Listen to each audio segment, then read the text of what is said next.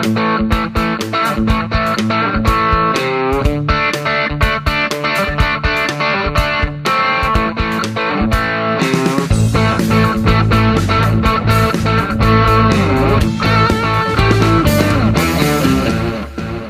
everyone, how's it going? This is Anthony Cosenza with the Orange and Black Insider Bengals podcast. Once again, coming at you, and I am with my usual co-host John Sheeran, and we have a ton to talk about tonight, um, and we're going to get to that. John, how you doing? Have you have you digested everything? Are we, are we even caught up with everything based on what's happened this week already?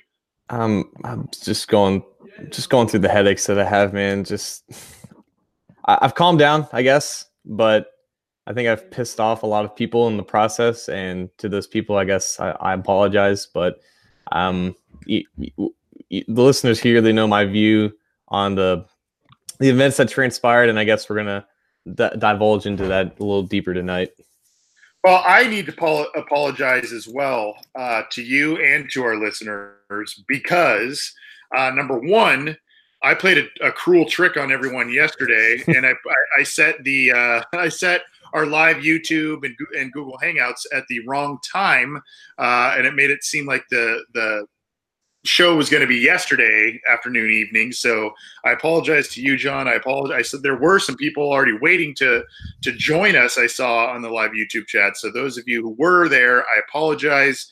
Total brain fart on my end. Uh had everything else set up i think correctly but uh one of those weeks where you know like i said ton of news and a, a lot to catch up on and i think unfortunately i just minor oversight on a detail there but hopefully all of you who tried to join us yesterday are joining us tonight and or will be listening to this show uh, later in the week on the number of platforms on art19 on youtube cincyjungle.com google play itunes and stitcher. I also have to apologize for another thing i was running a, a little late this week to get us started we're we're about, I think, 10 minutes behind when we normally start, and that is my fault. I apologize. I kind of had a, I told John I had a family day at the, uh, I don't know if I'm allowed to say their name on, uh, on a publication or a, on, on the radio waves, but uh, I was at the happiest place on earth today. We did a family day. The one on the West Coast. Yeah. Yeah. Yeah. The, the, the, West Coast one, not the, not the, uh, the Southeast one. Um, I was there, uh, took my son for the first time there and, and did some things. So it was pretty fun. And of course, for those of you who know anything about Southern California, we ran into traffic on the way home and uh, took longer than expected, but uh, hustled back and we're bringing you the show regardless because, as we said earlier, gigantic week for the Cincinnati Bengals. I guess we can start with the the bad or the necessary new it's, it was a necessary move. You don't like to see someone lose their livelihood or anything like that but let's start with kind of the uh-oh part and that is Ter- Teryl Austin being fired as the Bengals defensive coordinator. Now there is so much to say about this. There is so much to digest and and uh, talk about with Austin I think the main point here defensive the Bengals def- defensive coordinator has overseen a unit that has over the basically set an NFL record, a dubious record for the most yards given up over four consecutive games. Yes, those are some of the most explosive offenses in the NFL in the Chiefs, the Steelers, uh, even the Buccaneers, and then obviously the Saints. But it, I mean, pretty awful. And and despite even the yards, John no sacks, no turnovers against the Saints, no sacks, no turnovers against the Steelers. I think there was there were two sacks and interception in garbage time against Kansas City, and uh, you know they they did get to and create some turnovers in that Buccaneers game, but one and three stretch, awful pl- football played on that side of the ball, necessary move, correct? For, I mean, for sure. Um, Uh, I remember retweeting something about maybe a week or two ago about the three worst defenses in the in the NFL in terms of expected points allowed was the Chiefs, the Saints, and the Rams. I think it was like three of the four, whatever. Those are all the b- three best teams in the league, but they also have offenses that can carry the load if their defense is giving up a lot of yards. And obviously, the Bengals offense right now it has been struggling since that Atlanta game. So when you combine the offensive struggles with the one of the worst defense, maybe the worst defense in the NFL, was obviously a recipe for disaster, and that's why you know Teryl Austin had to be held accountable for his just lack of game plan, his lack of you know integrating scheme with players. And I think that was something that we also learned um, this week is that there was some finger pointing in the building about how Austin wasn't exactly connecting with his players. He was changing things too erratically, and there wasn't a true connection and chemistry with his players. And obviously, that's obviously a huge issue because not only you have so many injuries on the defensive front, but if you can't get all the guys on the same on the same page, if you can't get them f- for a single goal, and you have your scheme jumping around you know from week to week and nothing's really set in stone it's obviously going to lead to a lot of confusion on the field and going to lead to a lot of big plays allowed and that's exactly what you know the the Chiefs, the Buccaneers, and the Saints did to them. And if it wasn't for Jameis Winston completely imploding for a first half, it could have been a lot worse at this point. And Austin might have gotten fired at, at the bye week, which would have made a lot of sense because they would have been forward four and they would have had you know a, a, tumultuous blown lead or whatever. But yeah, the, the the move was necessary and it was refreshing to see the Bengals do this. And I think at least I expected that you know a guy like Jim Haslett would be the one promoted defensive coordinator. So then you know having Marvin take over as the de facto defensive coordinator was also a good move because you know j- just an early signs of practice. He's connecting with the defensive players on a more personal level, I guess, in, in terms of going over them and just t- the, the going to the basic tackling techniques. And it just looks like he's more comfortable with um, being in, in, a role that he obviously has experience and well experienced with. So both of the moves, I think, netted positive results in the short term and eh, for the best of their ability to kind of salvage what what group they have on defense. Yeah, I, I like what you said about the offense. I'm going to actually uh, talk about that in just a second. But you also mentioned, you know, Austin maybe doing some things that would cause the defense to overthink, to overadjust not enough adjustments, whatever, whatever the case may be. But there was an interesting column by Albert Breer of the Monday Morning Quarterback, which is part of Sports Illustrated. Um, there were uh, essentially there was a quote he had: um, "Those in the building saw Austin as a guy who put too much volume in too quickly and was too reactionary on a week to week basis." Which kept the unit from developing an identity. Um, and then he quoted somebody else, a Bengals staff member, saying that it was it had become a disaster. There was a lot of finger pointing.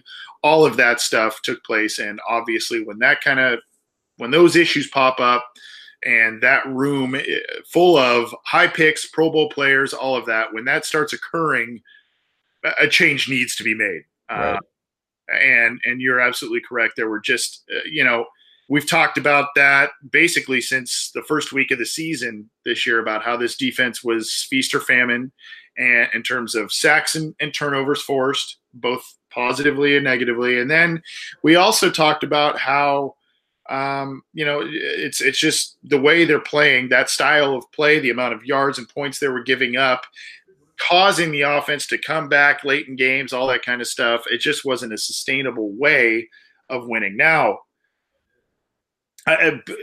Teryl Austin's gone. We're going to talk about the change that subsequently happened with that. I think we everybody can agree that um, it was a necessary move. Before we talk about the offense, John, quickly, are you surprised that the Bengals, usually a slow moving franchise, usually a conservative franchise, are you surprised that they made this move mid season? Uh, again, for those who remember last year, they they got rid of Ken Zampese, I think two or three games into the season. That was the first time ever they had fired a an assistant coach in the middle of a year. Then they do it again the very next year. It's the second time ever.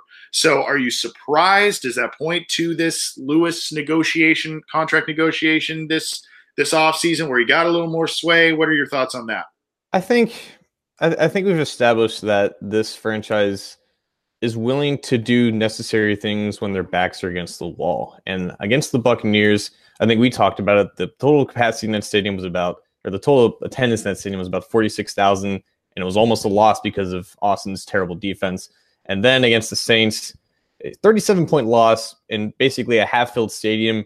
I think at that point, even a guy like Mike Brown would say, hey, we, we got to do something because at this point, the season's going this way. Fans aren't aren't showing up. Something needs to change. And the fact that they did make NFL history as the first defense to allow three consecutive 500 yard games, I think all those circumstances really boiled up to one final conclusion that even a conservative franchise like the Bengals would have to face at that point. And now we're saying all this, and they still employ a head coach who's 0 6 or 0 7 in the playoffs. So, you know, you call these statements moot if you want, but they but they have shown that in desperate times they're willing to make the the bare minimum necessary changes to do so. And I think like last year when they fired Zampese, they didn't score a touchdown the first two games. That also qualifies as like a desperate scenario for them to make change. And this is, I, I think, also qualifies as that because if they don't do this, then there's a strong likelihood that they might not even finish about 500.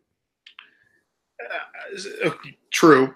Um, and it seemed, I mean, there was a comment, I think it was from Andrew Seiler in the in the live YouTube chat who said Burfict hated him. Apparently, he didn't want him in the building and didn't want to play for him. I don't know if I've heard that specifically, but I do remember the video clip. I believe it was Jeremy Rauch, the the local uh, beat reporter in the Cincinnati area, who talked, who who got a clip of Burfict after that last second loss to the Steelers, complaining about a play call that they never even run in practice, and that was at the most crucial time in the game, the Antonio mm-hmm. Brown touchdown that ended up, you know, winning it. So um, but that, I mean, uh, that's pretty interesting there. A move that needed to be made, as you said. I, I think some people were surprised just because it's just not in the Bengals' mo. They're they're they're not a, a, modern team in a lot of senses. They don't operate as like a modern franchise in a lot of senses. So, um, I mean, it, it was surprising from that from that mm-hmm. standpoint. Um, so we'll, we'll get to the offense. I keep I keep teasing that. We'll get to the offense in just a second because I want to tie that in with another move that the Bengals made. But now, taking over for defensive coordinator is Marvin Lewis. After right after he basically fired Teryl Austin, um, he said, "I'm going to be taking over as defensive coordinator." There are so many questions I want to ask you about this. The first because you wrote about it on cincyjungle.com is about uh, the uh, Jim Haslett, the linebackers coach. You had said he would be the the most natural fit um, for a team or for the team to go to after Austin's gone, after Austin was let go. Right. Um, he has defensive coordinator experience. He has NFL head coach experience. He, he's a he's a veteran guy. It just seemed to make sense. But so your thoughts on now? I mean, I, I don't know if a lot of people thought Marvin was going to take over the reins. I think I think a lot of people thought Haslett or I don't know somebody else. Um, your thoughts on Haslett kind of being passed over for this? Was it was it a smart move? to let him be what he's, you know, keep what he's doing the, with the linebackers, or would he have been a more viable, viable option than Marvin Lewis? I think in the traditional sense, Haslett made the most sense because, I mean, typically, you know, the Browns, I guess, are are a unique example because they went to Freddie Kitchens as their new offensive coordinator when they fired uh, Todd Haley. Kitchens never had play calling experience, right? And last year when they fired, when the Bengals fired Zampese, they went to Lazor because at the very least he was the one guy on the offensive staff that had play calling experience because he did it with the Dolphins um, a few years back. So Haslett had that defensive coordinator experience that made him the most logical candidate over over the guys they have in the secondary and over Jay Hayes or excuse me um, uh, Robert Burney on the on the defensive line. So Haslett's experience made him the like the default choice. But I think, and I guess we're going to talk about this uh, uh, next the, the move for Marvin to declare himself as the de facto defensive coordinator was not only a power move, but it was also kind of a, a kind of a move to really show and validate his value still to the team in terms of hey, you like I, am the head coach. I'm basically the head coach for as long as I want to be. But it was almost like you know if if, if Austin can't do this, who we you know acclaimed in the offseason and how he was going to change everything and make them better, and that utterly failed. He was basically like, fine, like I'll, I'll do it myself. He was basically like Thanos when he reached for the Infinity Gauntlet. I think Joe Goodberry also did that as well. Um, but yeah, it, it, it was it, it was a sense of Haslett being logical in the traditional sense of how they would promote from within and move on in these t- sort of situations. But Lewis having the power that he has to do these kinds of things, and obviously the experience that he has as defensive coordinator, also made him a choice that I guess none of not a lot of us realized he was capable of making because we don't normally see this. Like like obviously some head coaches like Jon Gruden, they have play calling like powers as the head coach, but we don't normally see like you know coaches do this not only midseason but also take the reins from the defensive side of the ball. But obviously Marvin has experience doing this, even though it was a while ago. And I, I, I guess even if you compare him to Haslett, he's the most qualified guy to do so because of of his resume as as a defensive coordinator. So as Marvin, uh, it's it's not common in this day and age of uh, of head coaches taking over multiple play calling duties or you know being the head coach and then calling the plays. I mean i think mike zimmer calls the defense for the vikings. Mm-hmm. um, uh, maybe sean mcvay has a has a hand in with the rams on offense. That's kind of his forte. I, I, oh, I don't sure. yeah. I, I, don't know if i don't know if offhand he calls the plays but um, i mean it's it's just not very commonplace that a head coach takes care of this. So are where do you stand in terms of Lewis's ability to impact the room? Because on one hand, you have guys like Vontaze Burfict who have called him like a father figure at times. And you have, uh, you know, you have others that, you know, uh, this team, the guys like him. I mean, right. I, I, mean, I, th- I think we can complain all we want about them losing big in big games and they're not prepared and all that kind of stuff. And, and we can point to Marvin about that. And that's, you know, I think there's validity in that. But there's the one side where you kind of think, hey, you know what? These guys will play for him. And now that he really has a hand in that room, he's going to be maybe he had it at an arm's length, and now he's really going to be in there and talking to everybody and, and working to the respective strengths. Um, it, we could see an improvement. The other side is the um, uh, gosh, if you saw me jump, I had like a bug. I did. that was weird. Uh, it was like freaked me out. Um, the other side of it of the coin though is, you know, he hasn't called plays for a very long time. He hasn't been a defensive coordinator for I don't know, 17 years. Yeah. 2002 with the Redskins was uh, the last time. So, I mean, I guess where do you stand on, hey, he was an incredibly successful defensive coordinator, built one of the best defenses the NFL has ever seen. These guys like seem to like him. They may play hard for him.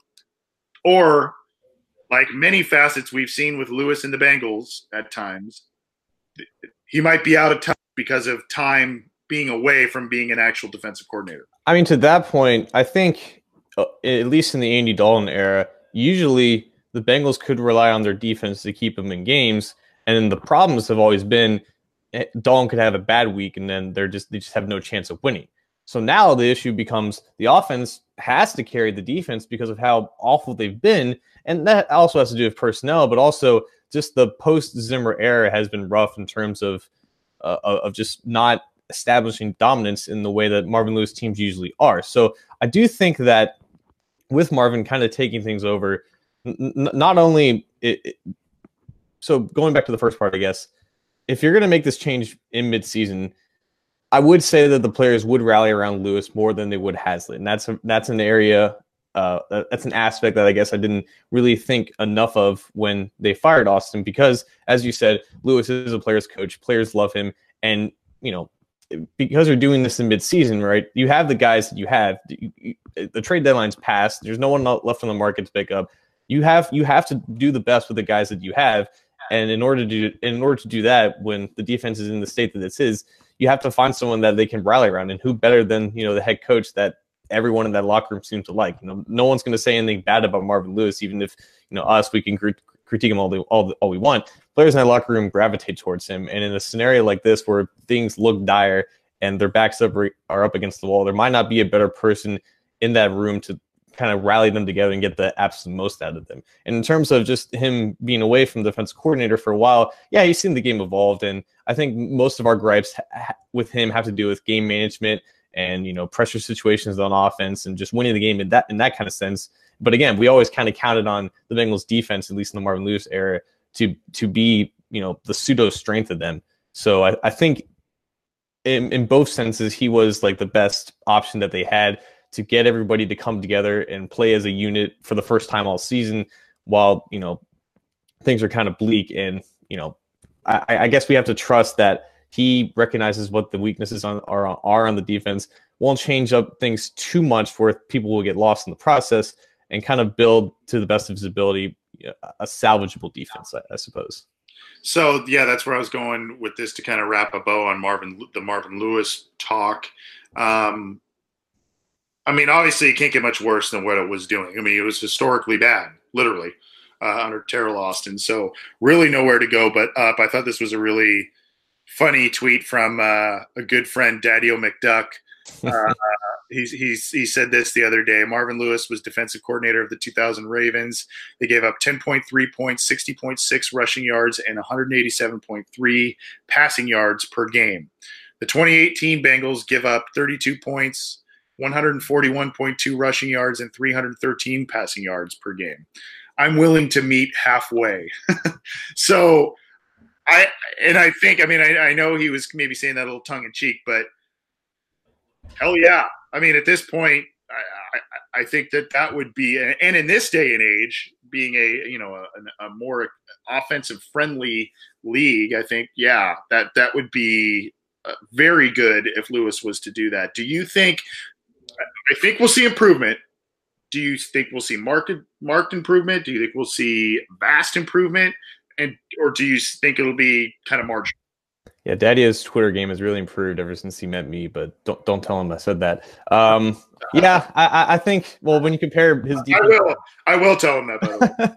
I think when you compare Lewis's defense to the Ravens, you're you, are you are thinking of the professional level of like the early 2000s you right? It's like there's nothing ever comes close to that unit and just the the level of talent that's on it. And now you look at the Bengals, and you're thinking that you know there's still talent here when, when everyone's healthy. Obviously, they've had issues at linebacker staying healthy with Vigil and Burfict. They've had issues in the secondary with losing uh, Darqueze Dennard for multiple weeks and Dre Patrick in and out. And then obviously you lost Carl Lawson, and your pass rush is weaker than it was before. So no, I don't think that they're going to be anywhere close to the top ten by year's end. Obviously, if they can get in that twenty to sixteen range, you know, with the with the landscape of where defenses are, you know, it's not I, I, don't think they're too far off to climb back into that region. And also, as our own Matt Minich, uh, um, he has an article coming out about this. The Bengals' uh, schedule in terms of opposing offenses gets better because they were on a stretch of playing the Saints, Buccaneers, Chiefs, whatever. They're going to play, you know, the Bron- the Ravens, and we'll get to that game later. They're going to play the Browns twice. They're going to play uh, the Broncos. They're going to play the Raiders. They're going to play a lot of favorable matchups. A lot of them at home, by the way, against offenses that they can not implode on. And I think that's all that we're asking for now is that they don't give up over 400 yards a game. They keep the game competitive for an offense that's that is still struggling to at least find a way to win the game. And I think that's all that we can ask for at this point. We can't expect them to reach in the 50 sacks, so that's out of the window. We, you know, we we just have to hope that if they capitalize on turnovers and they just don't give the game away. And that's what we've seen the past four weeks it took the words out of my mouth about the schedule. That's uh, you know, and you know, uh, when it comes time to reassess the end of the season and wins and uh, should Marvin stay, all that kind of stuff. This is this is the type of stretch where all of a sudden you play the Browns twice, you play the Raiders, you play the Broncos, uh, you play a four and five Ravens team that you have large success over. Um, you know, all of a sudden you start getting the wins and then you get towards that nine and seven type of range towards the end of the year, which is uh, wild cardish in this weak AFC behind the, the, division leaders. All of a sudden now it's like, oh, there's, yay, you know, Marv did a good job. And, you know, there's going to be a spike uh, of improvement potentially on the defense because of the schedule. So, um, you know, there's kind of going to be a little bit of fun narratives towards the end of the uh, end of the year, probably largely because of the, these games. Um, I did I did want to note that Marvin uh, is taking over the defense at a pretty bad time because the three guys that we thought were going to be the start were slated as the starting linebackers in base packages and whatnot at the beginning of the season. Preston Brown, Vontaze Burfict, and Nick Vigil are all banged up right now. Burfict has missed the last couple of games with a hip injury. Vigil's been out with a sprained knee ligament, and then this week, apparently Preston Brown is wearing a knee brace and uh, is uh, did not practice this week. Um, and if you remember correctly, uh, Brown missed, a, I think, a game or two earlier in the season as well. I think it was after the uh, after the Ravens game. Uh, mm-hmm. missed a couple of games there too. So that unit has been just decimated by injury, and it sounds like it's not really going to get too much better this week. We'll see as the week progresses, though. This is the Orange and Black Insider Bengals podcast. He's John Sheeran. I'm Anthony Cosenza. You can get this program on iTunes, YouTube, on Google Play, on Stitcher, at Cincy Jungle. Uh, get all the get all of, of, our content and on Art 19 as well. Um, a lot of different uh, a lot of different ways to get the show. And uh, if you are if you're new tuning in live, we appreciate having you. We'll get to some questions at the end of the show. We've already got one in the Cincy Jungle comment threads. We've got some in the live YouTube chat. Keep sending them our way. You can also text them to us on the, the Orange and Black Insider line 949-542-6241 or you can call us later in the program and we will get your call but uh, we are taking texts at least at this point and then calls later 949-542-6241 so john the other big news and it's funny because we had a uh, I think it was a couple weeks ago we had a listener ask us, and we did. We in in our listener question segment, they asked us, "Is Hue Jackson going to return to Cincinnati?" And we're like, we kind of were like, well, we get it because there's there's so much connection and all this kind of stuff, but there's not room. And look, you know, it's just there's just not a fit.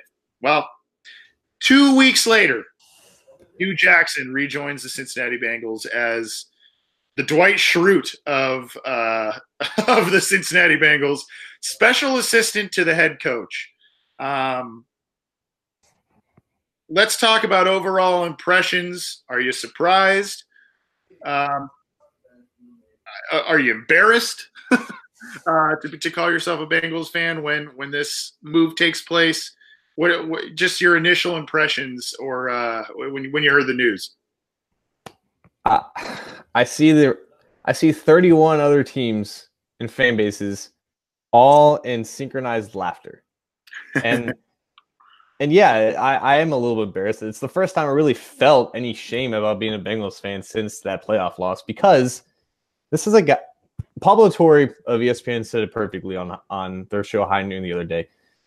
Huge the Cincinnati Bengals are home for Hue Jackson. And when I say mm-hmm. that, it, it's home because it's the place that he goes when he loses his job. And that after when, when he got fired from the Raiders, Mike Brown of the Bengals gave him a job as like the assistant secondary head coach or assistant defensive backs coach. You know, some some made up title, some something far on on down on the pedestal. He rose up the offensive coordinator. Got a job with Cleveland.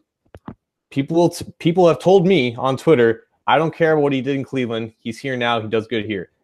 I care about what he did in Cleveland. I not not just because of the three wins in, in two and a half seasons, but because of the way that he composed himself, the, because of the way that he basically told on himself multiple times, lied, deflect blame, all while not doing any progress in Cleveland. And then we've seen how Cleveland, specifically Baker Mayfield, has improved since Hue has left them. All these factors tell me that I don't want this guy anywhere near the organization, primarily because I know that he's valued here and that he would have some type of long term, some type of future here beyond just whatever made up title that, that they gave him. With all that said, in a vacuum, Hue Jackson helping out Marvin Lewis with you know whatever he's going to do on the defensive side of the ball, it makes sense because of the connection that they both have. It makes sense because he has experience with most of the coaches on the staff and at least some of the players. But as a fan, as a person, I can't look past the future implications of him with this team because no other team in the NFL would dare give him a job with the way that he left Cleveland. And I think that matters with this. And people are saying, I don't care about that because, you know, I'm a fan of the Bengals and this is my team and I know how the way they do things and I know that Hue has value here. With him being here, it makes him a threat for Marvin Lewis's job. And we all want eventually Marvin Lewis to move on but anyone but Hue, man. Anyone but Hue. And I, now that he's back here, it puts him in prime position to eventually become the heir to Marvin Lewis. I don't think that's what anyone wants. And people aren't people are willing to look past that just for the short term. But me personally, I just I, I, I can't do that just because of who he is and just how he's composed himself and just the general narrative of Hue Jackson himself. And I just didn't want anything to do with it. But now we have to talk about it because it happened.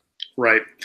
Uh, I I understand everything you're saying. I really do. And um, I oddly enough, I never watched that show you referenced. I don't even remember the name of it. Uh, with Pablo. High Noon, High Noon. Yeah, yeah, with with Pablo and uh, Bomani, right? Yeah. Um, randomly, I just was flipping through channels last night. I think the rerun was on, and they were talking about it. I will say, yes, they were kind of doing the little bit of, of jabs at the Bengals and you know about Hue landing. Eh, that's his that's his safety net when he's out of a job, which is not inaccurate. But I will I, I will say that I, I think I heard them both say that they think he will have some sort of a positive impact on the Bengals um, at, at the end of that segment. So I think a lot of people want to get their jokes in, they want to get their jabs in, and there are a, a lot to to throw at them. But I do think there's some value here, and I, I want to say this, and I don't mean to be totally contrarian to what you're saying, eh, because like I said, I, I do agree with a lot of what you just said about Hue. But this is a guy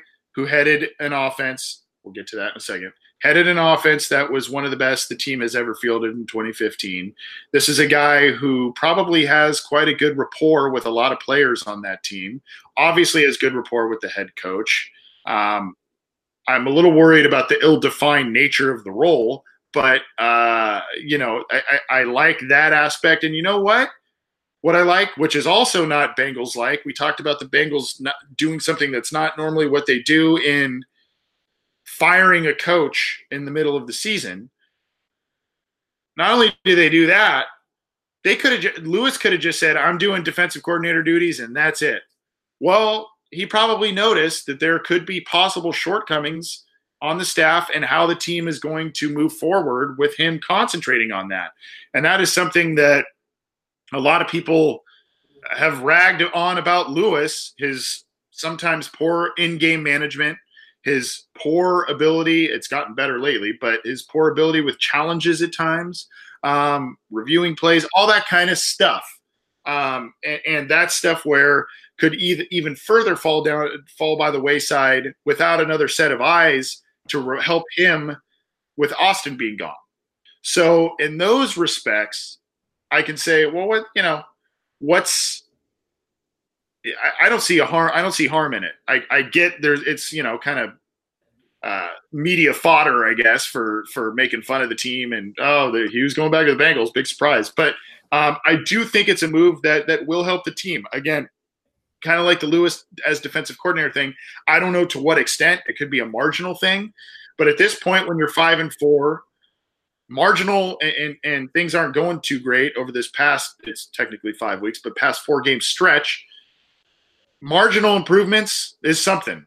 Um, and that'll that can sometimes mean the difference between being eight and eight and staying home, or nine and seven and going to the playoffs. Um, so I, I, I do see value in the move. Um,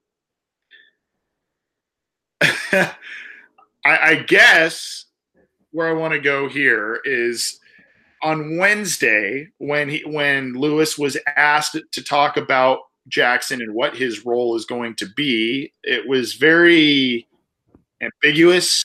Um, but he did say that Jackson's role will, quote, be separate from the offense, which is odd to me because Jackson, yeah, he's helped out in the secondary in the past. Yeah, he's been head coach in, at two different places where he has had a hand in the defense, obviously. But he's known as more of an offensive coach, a quarterback's coach, a wide receivers coach.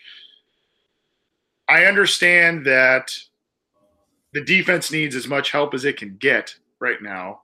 Mm-hmm. But uh, especially, and this is where I, I, I teased it forever. I, I, wanted to talk about the offense, um, especially with the offense really hitting some dry spells lately. Um, wouldn't it be better if he kind of was kind of spread out over the team, including being on offense and getting another set of eyes, or is that just kind of a thing where, hey, let's not let's not muddy the waters over there. Let's not get weird over there. Let's really focus on retooling the defense. Yeah, I think the his title specifically what special assistant to the head coach. The head coach is now the de facto defensive coordinator. So if he's mm-hmm. going to be working with the head coach, it makes sense to keep him on on the on the defensive side of the ball.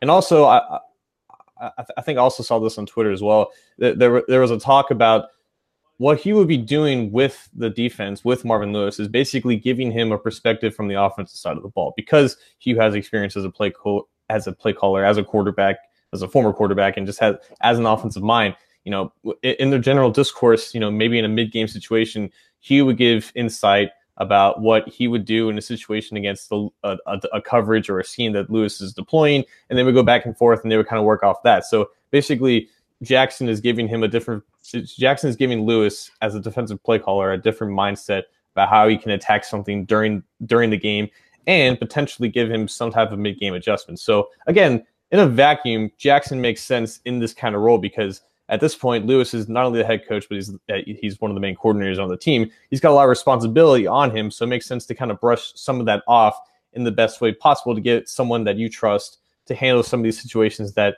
if you were doing this alone, that you would might you might be struggling with. And for the offensive side of the ball, I, I, I'll say this because Hue was the offensive coordinator coordinator here last time, because the Bengals organization seems to like Bill Lazor.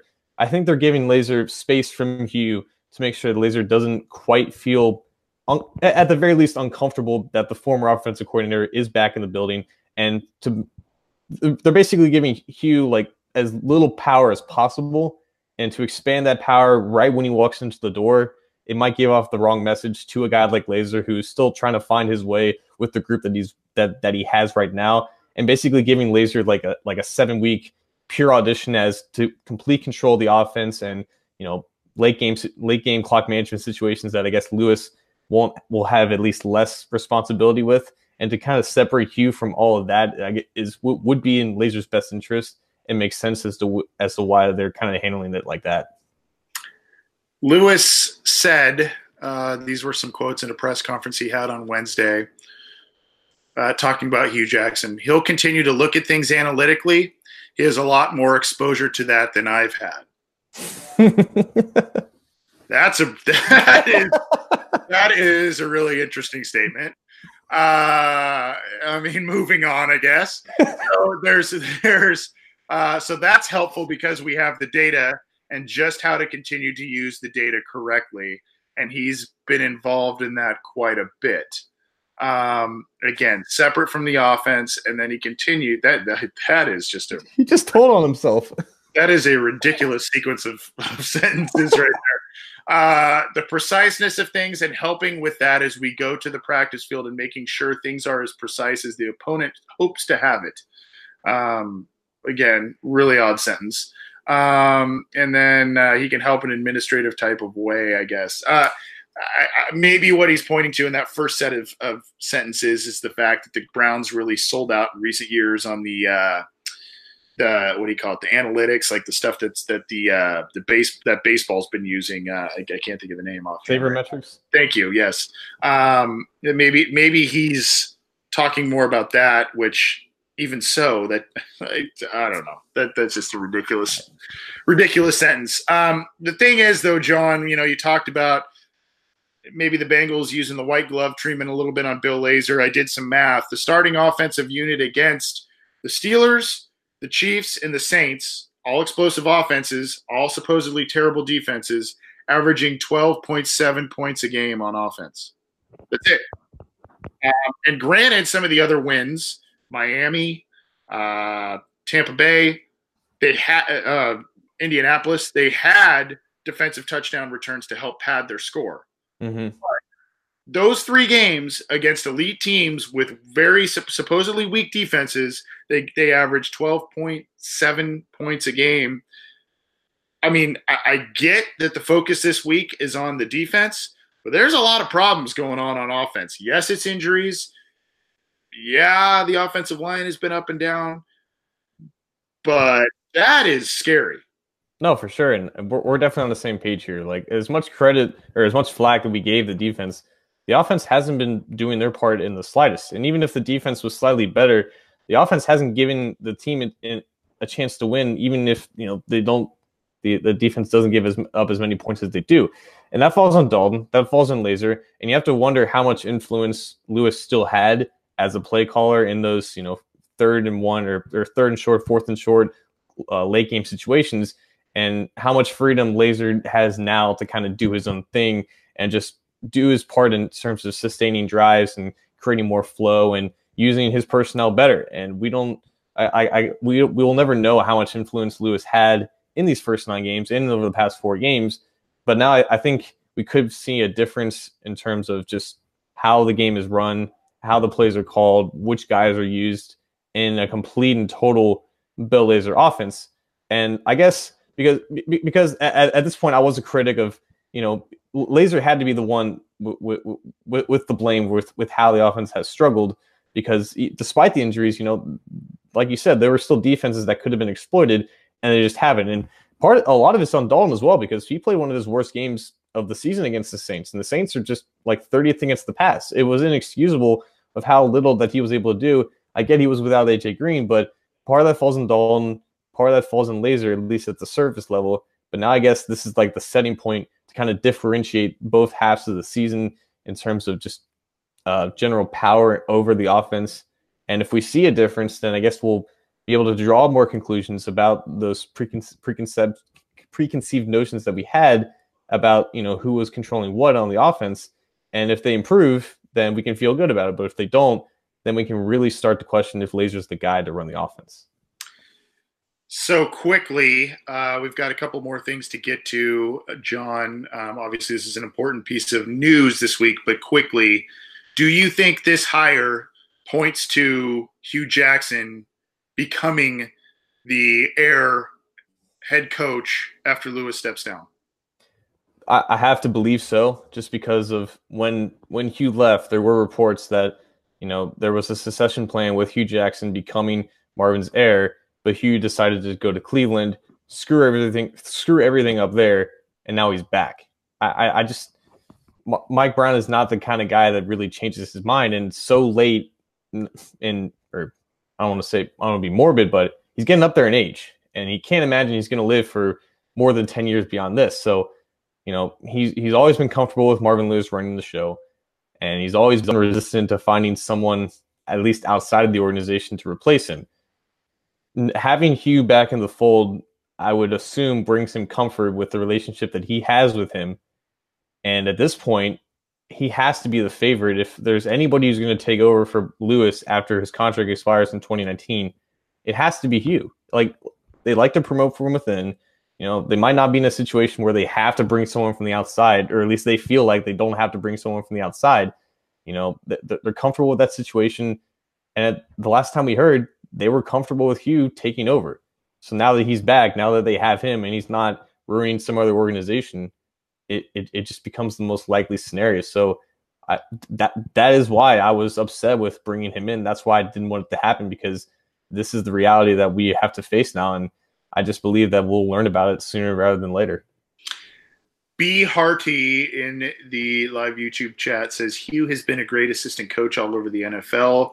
It can't hurt. And to be honest, Cleveland was trending upwards. I don't know about that, but no, no. Uh, no. I mean, I mean, I, I don't, I don't know if they're trending upwards. I will say, and we've said this on the show before. There were four games that the Browns either lost or tied that were one one possession games early in this season. Um, you can point that to that as either a positive and moving in the right direction, or you can point to that as an indictment of poor coaching. Um, so really, I mean, that's that's kind of whatever you want to take out of that.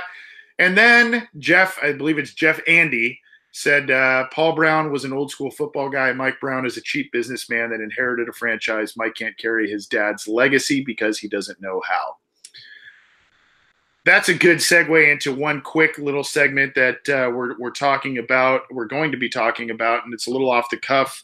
We didn't prep for this, John, but uh, again, I want to give a shout out to, uh, I believe it was B Harty, um, because, like I said, I was uh, away from the news today.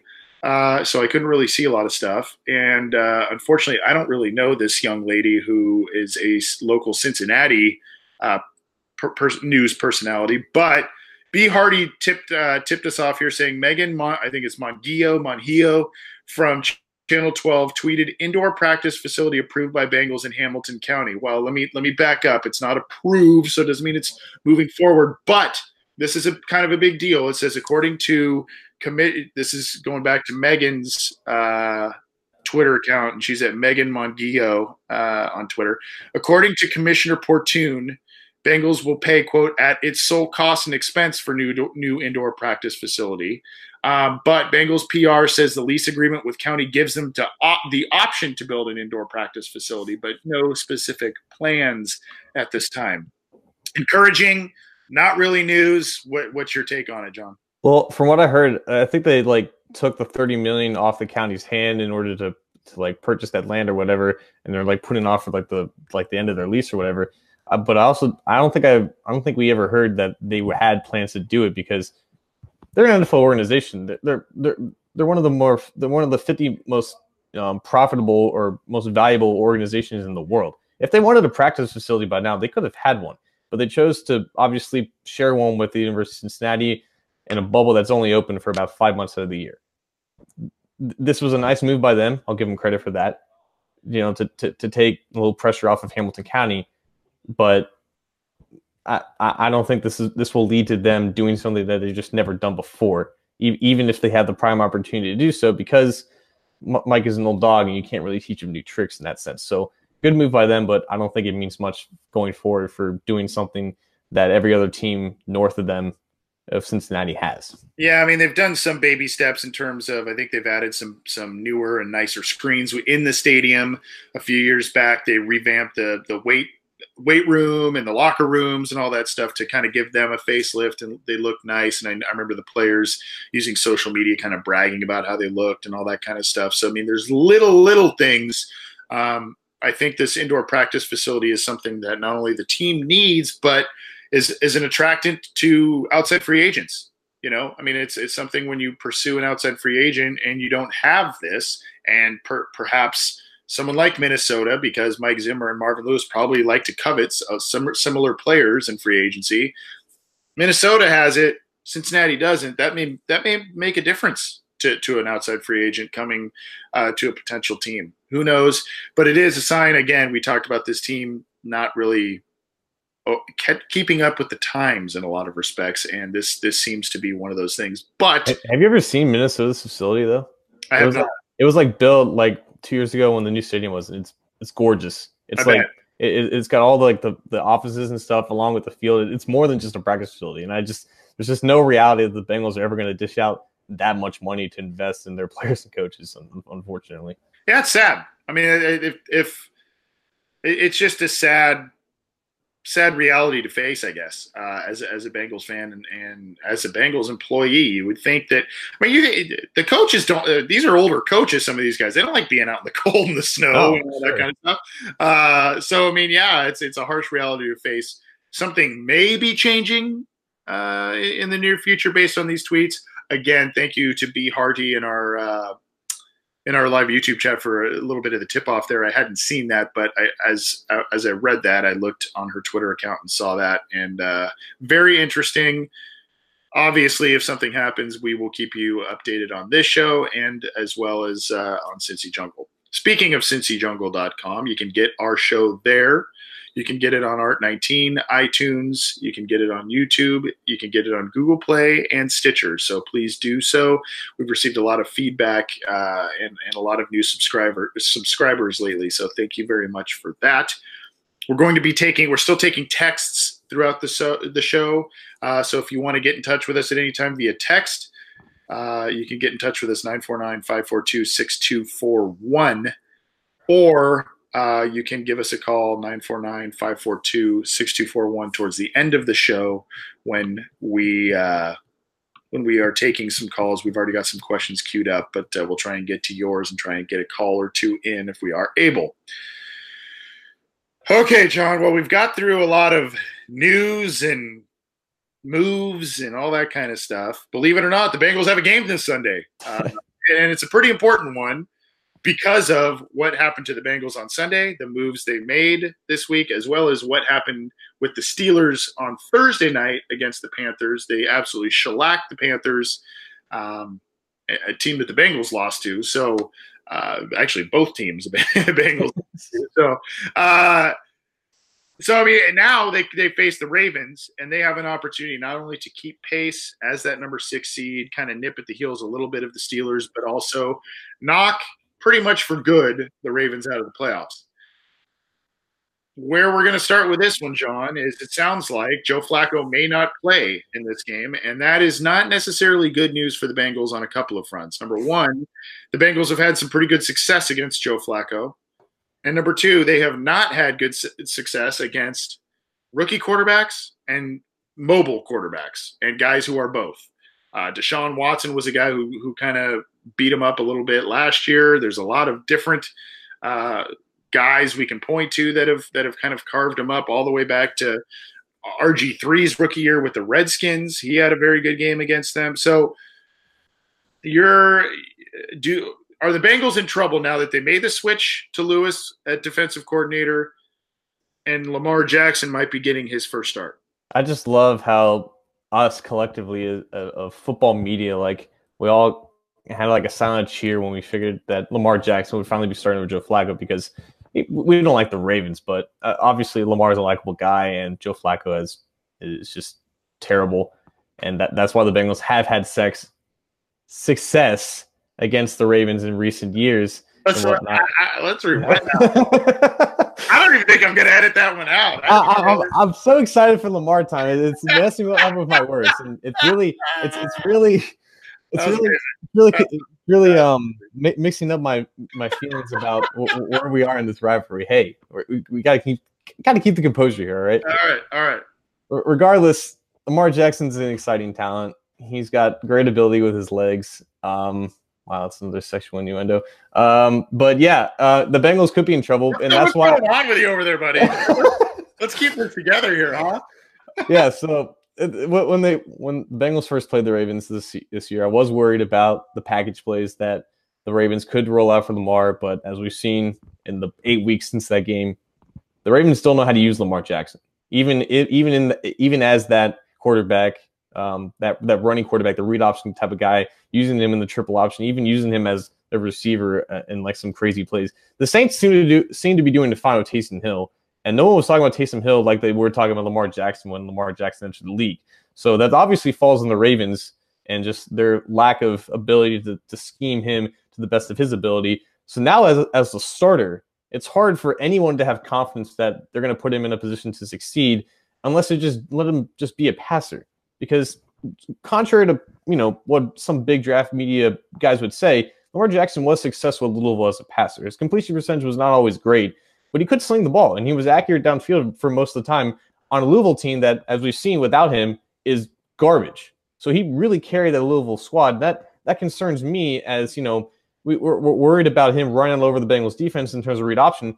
But this guy is more dangerous as a passer than Joe Flacco is at this point in his career. And the Bengals have always had success against Flacco defending him, and they've always ended up winning games against the Ravens, even at Baltimore. So now you have a fresh guy there with, with a much more lively arm, could potentially reinvigorate an offense that's struggling. And he could do some damage in ways that maybe Bengals fans don't expect him to, and that's through the year. Obviously, he's going to get yards off of read option because the Bengals, uh, like, they, they, they, they just can't do it. Against scrambling quarterbacks, against running quarterbacks, it, it's, it's just a consistent problem. And when you don't have maybe, maybe three of your starting linebackers out there, it's going to be even worse. So I do. Lamar Jackson is a problem in the sense of who he is, and only the Ravens can limit him, and that would be good for the Bengals as well. And until they prove that they can use him correctly, you know the Bengals should be in decent in decent shape to stop him. Since starting the season, uh, you know they they were basically three and one. They beat the Bills pretty handily. Bengals beat them on Thursday night. They beat the Broncos. Uh, they beat the Steelers in Pittsburgh in uh, in Week Four. So after starting three and one, the Ravens have gone one in what looks like one in four. Uh, they they lost to the Browns. They beat the Titans. Lost to the Saints. Lost to the Panthers, and then lost to the Steelers in the rematch there. Uh, so they are on a slide for sure. Aside from that, the Bengals have had, uh, you know, like I said earlier in the show, some very, uh, you know, some solid success. Uh, I think someone had said in the chat room, haven't they won the last eight in a row? Definitely not. But uh, one, two, three, four, five, six, seven, eight, and three uh, since the end of 2013. Uh, last 11 games, the Bengals have an eight and three record against Baltimore. So a lot, you know, they, they, they feel pretty good about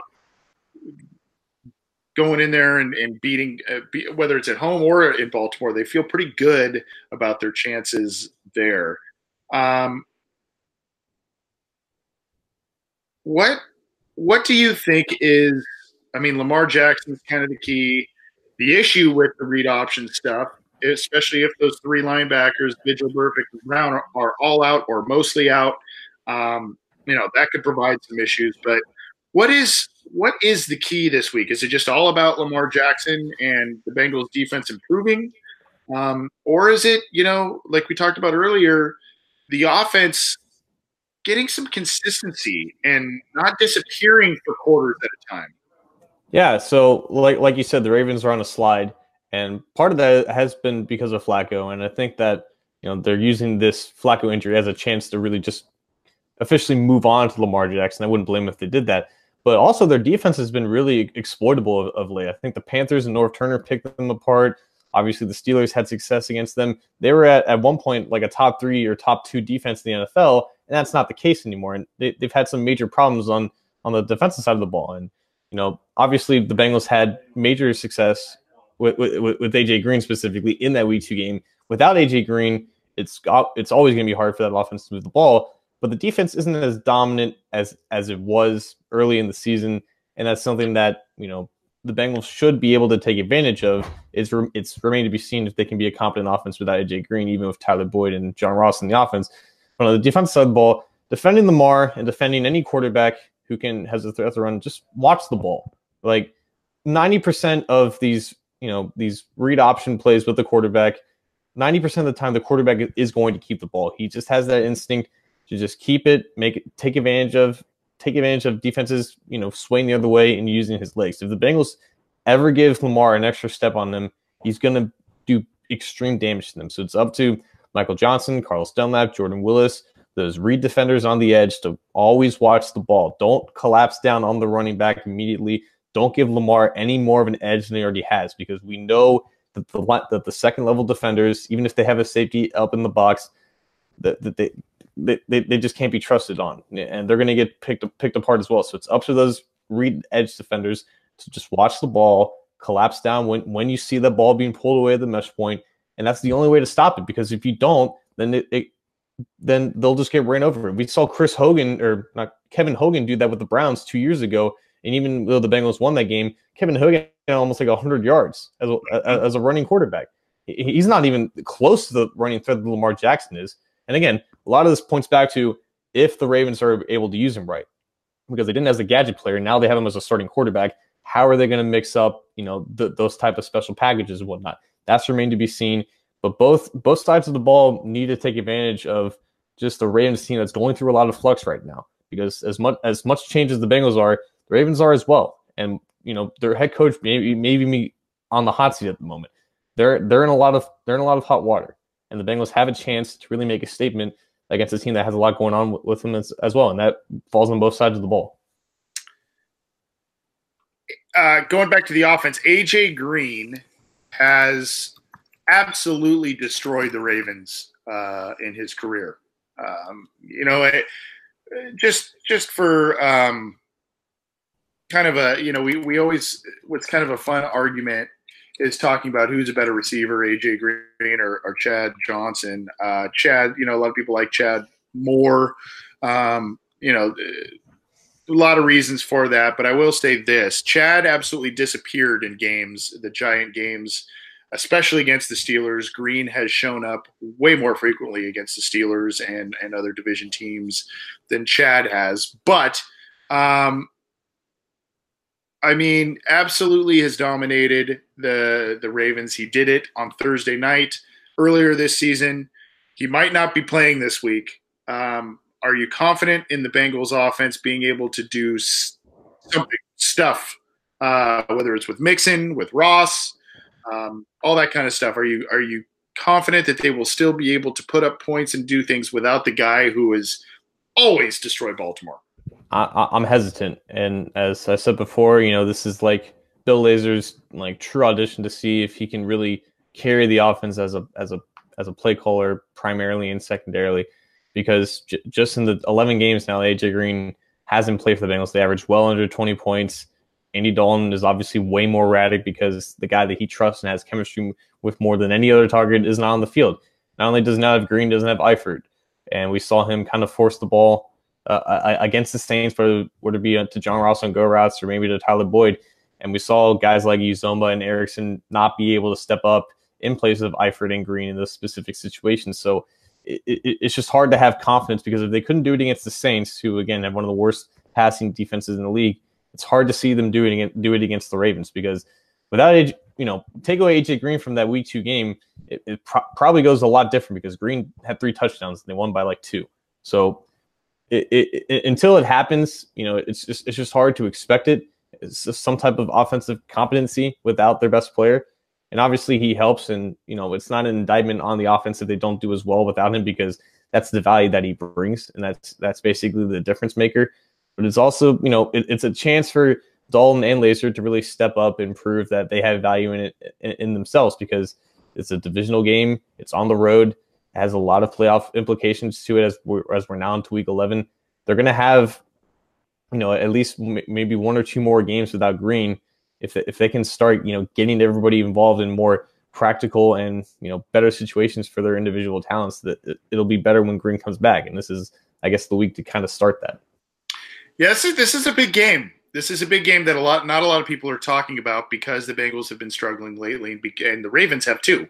Uh, but this is a big game, both uh, for playoff implications. The Ravens will be fighting for their playoff lives if they get back to um, around 500 there, you know, they, they can kind of do some things. If the Bengals fall to 500, you know, that really muddies the wild card picture up. If the Bengals win, the Steelers are playing the Jaguars, and the Jaguars are not very good this year, not nearly as good as they were last year. But if you remember, they beat the, the Steelers twice last year and, mm-hmm. and uh, really took it to them, especially uh, from their defense. So, um, you know, that's an interesting game. If some right now, the Steelers, I, I, believe, are up about a game and a half maybe two games since they won the head to head. You know that tie kind of throws everything off. But they're, uh, I believe they're six two and one, and the and the Bengals are are five and four or six something like that. So you know they have a, a, handful of games up on the Bengals, but if somehow Pittsburgh loses, Bengals win, that closes that gap and uh, really kind of takes the Ravens out of out of the the playoff picture there. So this is this is an important game your prediction, John, on what is going to before we get to listener questions here. Your prediction on this game: Will Lewis inspire the defense enough to play better, and to will he come up with a scheme to potentially corral Lamar Jackson should he start? I will say this before you answer, uh, because there's been some questions about it in the live YouTube chat. Uh, Vontaze Burfict did practice in a limited basis on Wednesday, so he might be back this week. Darqueze Dennard did also practice in a limited basis for the first time in a while. He might be back this week, but as I mentioned, Preston Brown did not practice uh, as of Wednesday. And Dre Kirkpatrick is still in concussion protocol, so those are a couple of starters to watch as well. So, um, your predictions based on that sort of stuff and this whirlwind week so far that we've had, John.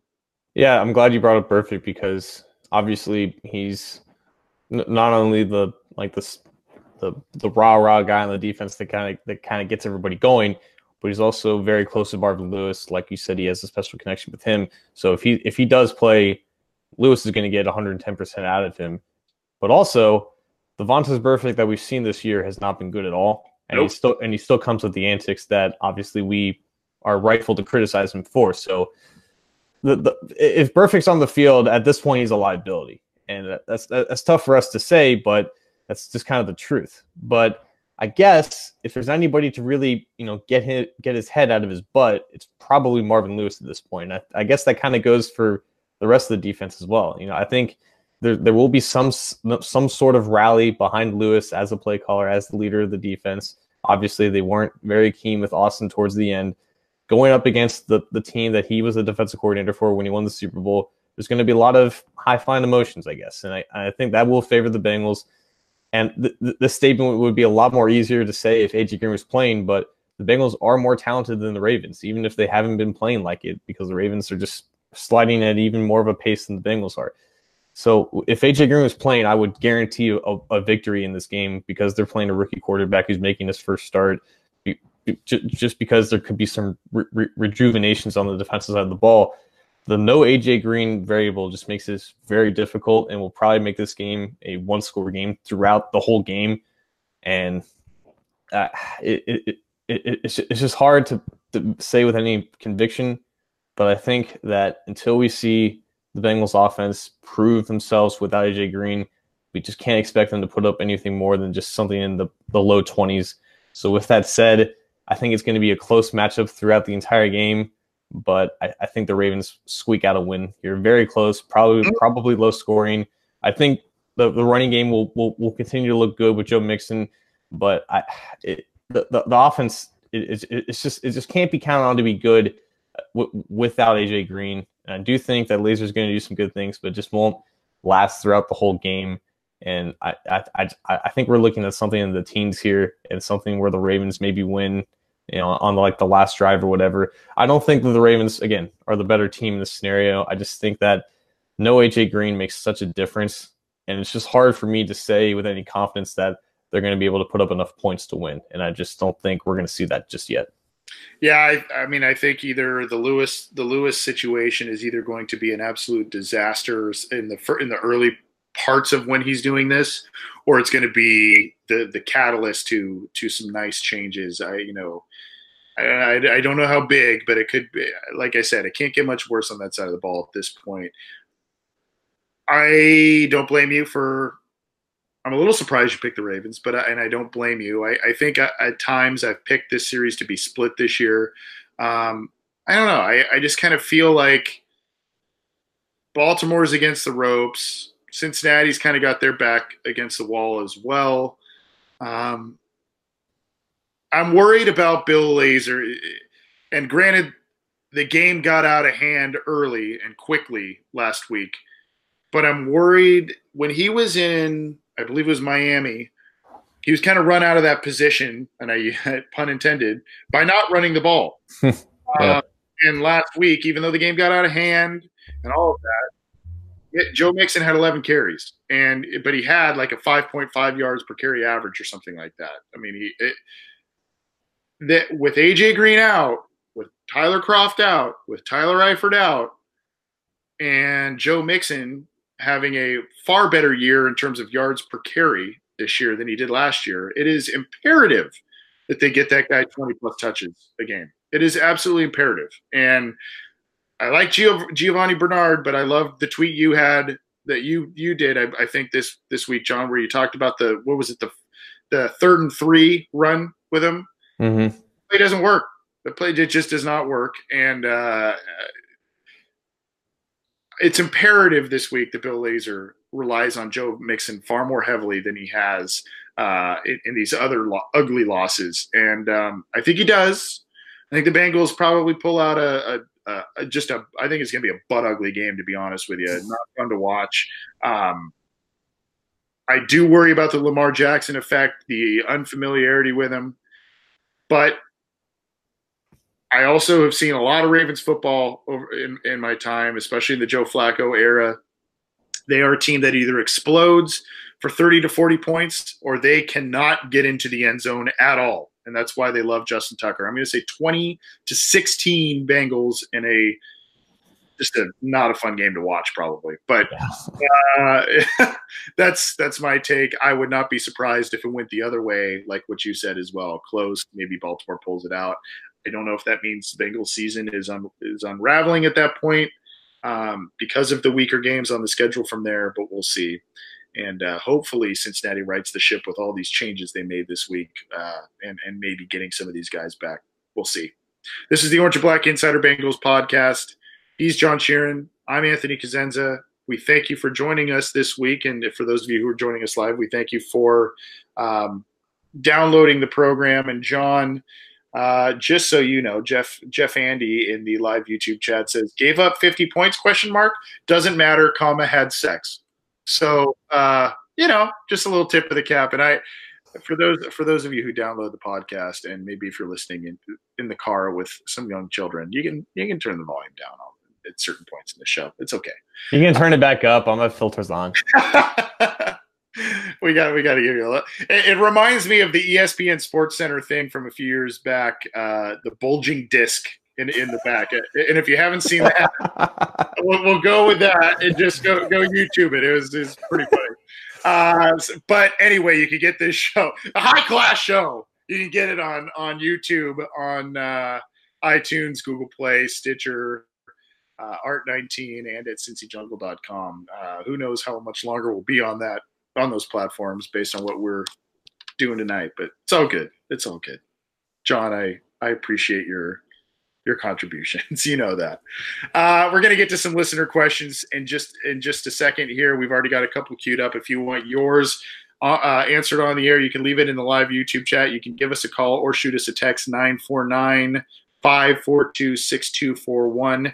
Call or text. Uh, we're going to try and get to those because, like I said, we've already got a couple queued up, but uh, we'll try and keep our eye on the phone. I wanted to get to this one first, John, because this was, uh, I, I, would assume, a listener who has listened to the show for quite some time, but they made the comment it is the first time they are able to join the show live.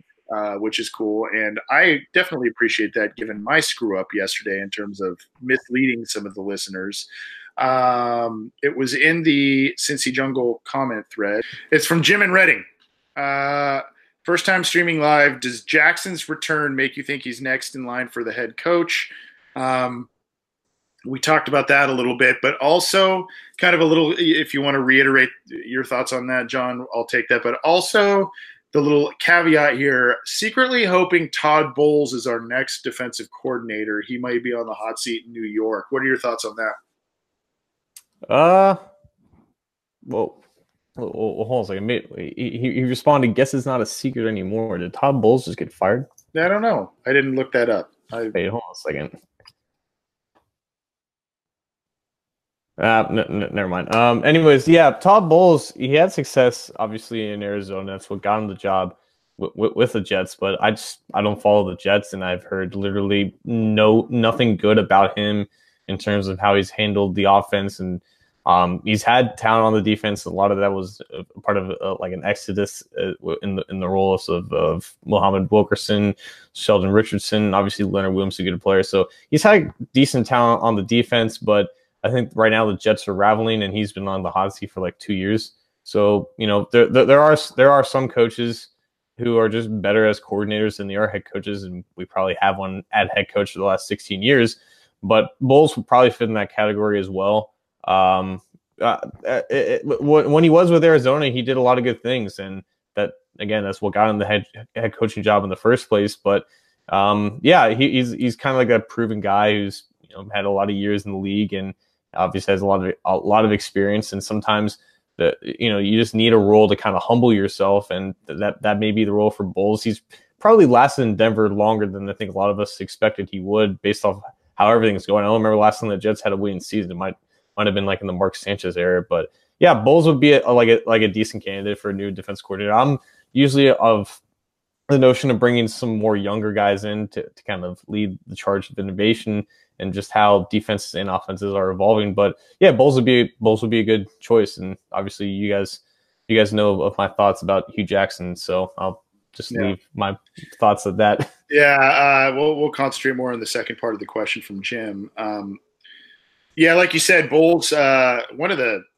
seems like one of the all-time nice guys in the league. Uh, mm. You know, and like some of the other all-time nice guys in the league, Wade Phillips, they are better coordinators than they are head coaches. Yeah. Uh, you know, and we talked a little bit about that potentially being the case with Hue Jackson as well, being a better coordinator than a than a head coach. I mean, it's just kind of what what's what history has pointed to. Um, you know, a lot of people also. It, by the way, some of the stuff with Todd Bowles, it doesn't look like he's going to be fired during the season. He'll probably, if, if the Jets don't turn things around, he might get fired after the season. So right. he be out there. The other guy that might be out there that again has ties to the Bengals and Marvin Lewis is Vance Joseph in Denver. Um, defensive guy. He might not last after this season as well. So those are guys that make sense. I'm going to say this about Bowles, though. Bowles has primarily run a 3 4 defensive look at both in Arizona and in New York, if I'm not mistaken. Um, so the Bengals need to switch up some personnel and, and what they do, or Bowles would have to change his philosophy. Um, I think if he were to come to Cincinnati, so that's something to think about uh, if he were to, to come there.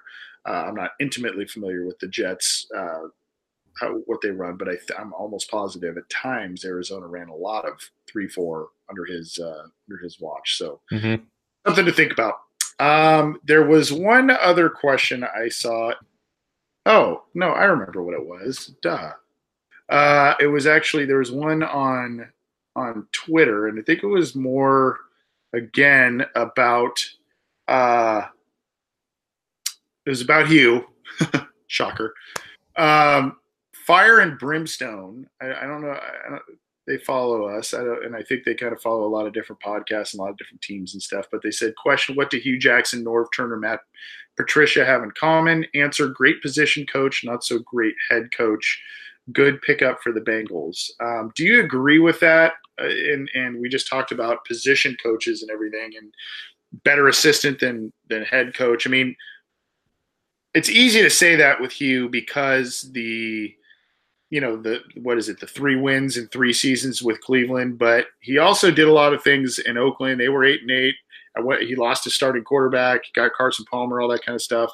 Um, was run out of town there. They were vying for the playoffs, and most people who know about the Bengals and their shortcomings as an organization probably also know the issues similar issues with the Raiders and their ownership and all of that. Yeah, they spend some money, but they're kind of a mess in a lot of aspects as well. So there's a little under the surface stuff with Hue Jackson as a head coach, but overall, I, I mean, I don't want to make you repeat yourself a ton of times, but just some additional thoughts on that, and if he should just remain a coordinator or position coach, and he can be successful in that route. Well, the only again, the only organization will ever get another head coaching job is here. So if he wants to prove himself for the third time, this is the place to do it. But with you, I, I kind of think that that Oakland season was an anomaly because um, I think someone said this in either the Cincy Joe comments or on Twitter. He was not the coach that you want, or it, it was Captain Obvious, the the, the renowned, um, the well-known Bengals fan who goes a lot of games. He said that Hue Jackson's not the, the, the kind of coach that you want to really start things from scratch. He's kind of the guy that maybe to take over a team that's kind of already established that has a mm. culture going. He's not the kind of guy that would that you would want to bring his own culture. And I guess if you want to say that Cleveland's like the worst place for him to do that, then fine, so be it. Regardless, he didn't handle himself at all well, and that's still something I'm not willing to forgive. But it's kind of like that the opposite of like Marvin Lewis, right? Because Marvin Lewis did a great job of bringing in his own culture to the Bengals and making them at least somewhat competitive after they were just garbage for 12 years. So he's kind of like the opposite of Marvin Lewis in the sense where he can potentially get you from point B to C, while Marvin Lewis can get you from like A to B. But regardless, you know, his personality, it just doesn't, you know, rub off to me as like the, the, the kind that people want to follow behind as a leader. And I think that obviously that bodes well for Morris as an assistant role or just like a, a, an understudy or, or, whatever you want to say, or just a, as a coordinator. So obviously, Hue has capped his ma- maximum ability as a coach, as a coordinator, and he and again he did that in 2015 with a very healthy offense, a very potent offense, an offense that he didn't really have much part in building, and he just kind of just maximized, you know, very great talents to the best of their ability. And I don't think that that's too impressive considering when the Bengals didn't have a lot of talent in 2014, a lot of that was injured. They didn't do very well, and it's just the, it's just the fact that more guys were healthy in 2015, and he was just able to do whatever he wanted because he just had talent to work with. So j- just with all those things, yeah, um, Jackson is obviously better as a coordinator because he just has less responsibilities as a leader and as a voice of that locker room, and there's less margin for error for him to really royally screw things up and leave a burning building behind. I like that uh, that take of um, that take of you know Jackson's a guy who can kind of carry the torch maybe as a head coach, uh, whereas Lewis is a guy that can and he, we've seen him do it. He's re, basically rebuilt the Bengals three times at least mm-hmm. in his in his tenure with the Bengals and made them successful. Um, but again, he's not the guy to really win those big games, win the playoff games, get a championship. So um, I, I, I don't know, and that's that's kind of the conundrum I think Mike Brown has been uh, trying to figure out with Lewis and all of that. Um, uh, there's not much more to say. We talked a lot about Hue Jackson. There's not much more to say, and I, we can cross the bridge, I guess, later on when um, you know if and when he is named a, a head coach of this team. Um, we're really running running up on time. Uh, I, I, guess we'll end with this because this is a good question from Andrew Andrew Seiler, good friend in the live YouTube chat. Do you guys do you guys think this defense has the talent to turn it around? And do you think it was all on Austin? Now, obviously, the talent to turn it around probably has to do with injuries. We talked a lot about defense and, and maybe what's ahead. But I mean, do you think that again, we, can't be much worse? But do you think there's going to be a noticeable difference in tackling, a noticeable difference in getting off the field on third down, a noticeable difference in body language, which I saw was very has been very poor uh, recently on that side of the ball. Do you think that that stuff is going to change? And if so, is that just basically a general indictment on Teryl Austin? So, it, yeah, to like like you said, injuries have played monumental part in diminishing what talent was on this team at the start of the season because a lot of us thought, hey, this is a top five defensive line. This is one of the better secondaries in the league with just the individual talent there. And those two things are going to carry the linebackers who are largely improving. So now, in terms of tackling getting better, that probably doesn't happen until Nick Vigil gets back on the field. He's been their best linebacker this season. Getting off the field on third down has a lot to do with their pass rush, which has taken a step back since Carl Lawson has torn his ACL. So that's another injury that they have to deal with. And just general body language, I do think that that will probably improve, at least in the, in the early on with Austin out the door and the players playing for Marvin Lewis rather than Austin, someone that they like, and obviously all, all that. But yeah, injuries are playing a, a large part in detrimenting what this defense once was. And it's really hard to really turn that around 10 weeks into the season. But again, if anybody can do that, it's probably Lewis. But he's he's going to have to get some of those guys back. He's probably going to get Dennard back. He needs uh, Kirkpatrick to be healthy from his concussion. They need to get they need to get Nick Vigil back because he really has carried the linebacking core when he's on the field. And again, like we, we said before, if Nick Vigil's your best linebacker, you're not you know you, you still have issues there. So you know the defensive line still has work to do in terms of compensating without Lawson. And I think that's probably the biggest issue that they have is that you know, they're one of the they are the worst third down defense in the NFL because they just can't, you know, pressure the quarterback to make a bad decision on that money down. And if they can't do that, then the back seven gets eaten up. And then if you can't make those crucial tackles, you know, short of the sticks, those are, that's just first downs piling up and piling up. I think the Saints had like 20 or something in the first half. Something it was something ridiculous, and a lot of it had to do with Brees not getting anybody in his face and just finding guys with open spaces because he just had all the time in the world to do that. So it, it, Lewis is going to have to get really creative in terms of how he pressures each quarterback to week to week. And I'm glad, obviously, that they that he has been rehashing tackling drills because that has been an issue when you don't have your best linebacker out there. That's always going to be uh, something to work on. Yeah, I loved uh, I loved the um, the tweet you put out this week.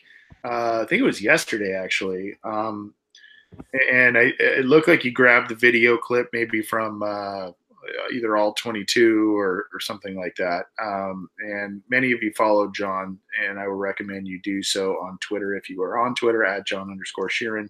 Uh, basically, there's a video clip says, My questions are endless. Geno at edge, Hubbard and Brown defending the same spot, Jackson just conceding the first down. Yeah, I mean, that, and the reason I bring that up, and we don't need that was the third down. Yeah, it, it just, it's, it's what it's what we've seen this year, and you go, what? And it's kind of like the thing with Paul Guenther where he would put like Carlos Dunlap in coverage, uh, you know, and you're kind of going, well, that just doesn't even make sense. So um, I'm hoping that some of that stuff is not going to take place. I'm hoping that Marvin Lewis, I, I worry about him dumbing down the defense so much that it becomes predictable. But if he can simplify things and get guys reacting and using instincts more, than thinking so much. If that was the problem, then you know, there's a lot of athletes on that side of the ball, so that'll be good. We got to get out of here. We I appreciate there was another nice comment from Diehard Barton. Uh, we we did answer the questions a lot about Marvin taking over and his time as defensive coordinator, so I don't want to re- repeat that. But thanks for the nice comment. Barton about following us for a long time. Uh, hope you keep doing that. You can get this show on Art19 on YouTube, on iTunes, on Google Play, Stitcher, and at cincyjungle.com. We're going to get out of here. John, final thoughts. That's what happens when you do this stuff live, man. It, sometimes things just pop out, but appreciate you guys um, coming in on, you know, uh, sort of sort of a late show, but glad you guys have stuck around through all the tor- turmoil that has been going on. Um, uh, some of you may know I, I help out with a YouTube channel called DNH Sports, and just at this time last year when the Bengals really bad, uh, we started getting a lot less views and whatnot, and it just wasn't really enjoyable to do because you know the the engagement from you know a good portion of our subscriber base kind of kind of fell off because the team wasn't doing very well. But you know I'm glad that on the show we have listeners that come in a- every single week and really show out, really participate, and even when the Bengals aren't you know four and one like they were. Now they're five and four, but there's still a good level of engagement. That's obviously fun for us to continue to do this. So even when the Bengals aren't doing so well, the show continues to to thrive based off of of its loyal subscriber base, and I'm really appreciative of that, and, and helps us keep keep going even when the Bengals are struggling. Yeah, I have to echo that, and it's it's hard to believe. I, I say this, I mean, it kind of is a joke, but I say it seriously. It's hard to believe that people actually care yeah about about what I have to say and whatever about the Bengals. I mean, it's it's so flattering that they enjoy our show. It's so flattering that they enjoy our analysis, our commentary, and uh, because of that, that's that's a big part of what makes it fun. Yeah, we're passionate about the Bengals, and yeah, uh, you know, we like writing about them, talking about them, and all that kind of stuff. But without you guys, it's just John and I, and it would still be fun, John. I still like you as well, but it, it would just be John and I talking to each other like a phone conversation, you know, bitching about whatever it was going on with the Bengals and all that kind of stuff. But uh, you guys make it interactive. You guys make it fun. So definitely got to echo your sentiments on that. And uh, also tough, tough week for comic book fans because the legend Stan Lee passed away this week. And uh, yeah, big, big ups there. Uh, really cool dude. Very, um, God, I, I if I had lived in '95, I hope I get around as good as that guy. He's in movies and all kinds of stuff, doing cameos and uh, all kinds of stuff. So uh, he lived an awesome life. And for those who are big comic book geeks and or love the Marvel Universe movies, um, big loss. Uh, obviously, he's kind of more of a figurehead at this point, but uh, you know, makes you appreciate what he the, the the empire, I guess, that he created in that and all, all the movies that came from his imaginative mind and the minds of a lot of others. So uh, RIP Stan Lee but uh, enjoyed all your stuff, my friend. That was awesome. John, appreciate it. Let's get you out of here. I know it's late on your end. And uh, once again, I apologize to you and to the listeners about the past couple of days starting late and some different tricks I've been pulling, but appreciate you hanging in there. Appreciate the listeners joining us, submitting questions, all that stuff. Let's hope for a Bengals win over the Ravens. Right the ship. Let's hope Lewis has a little, uh, has some tricks to pull out of his uh, magic hat there and uh, get the Bengals to, to six and four and riding the ship. For John Sheeran, I'm Anthony Cosenza. We will see you next episode. Thanks again. Who Dey.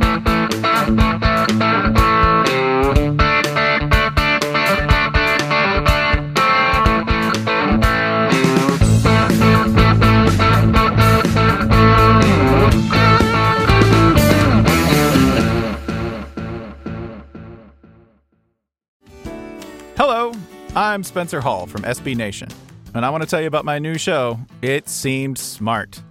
It Seems Smart is a show about people doing things that, for some reason or another, seem smart at the time. Those things might include doing a little cocaine and driving a bike up a mountain. Or, I don't know, maybe racing 100 miles per hour across the country in the middle of the night with no one's permission.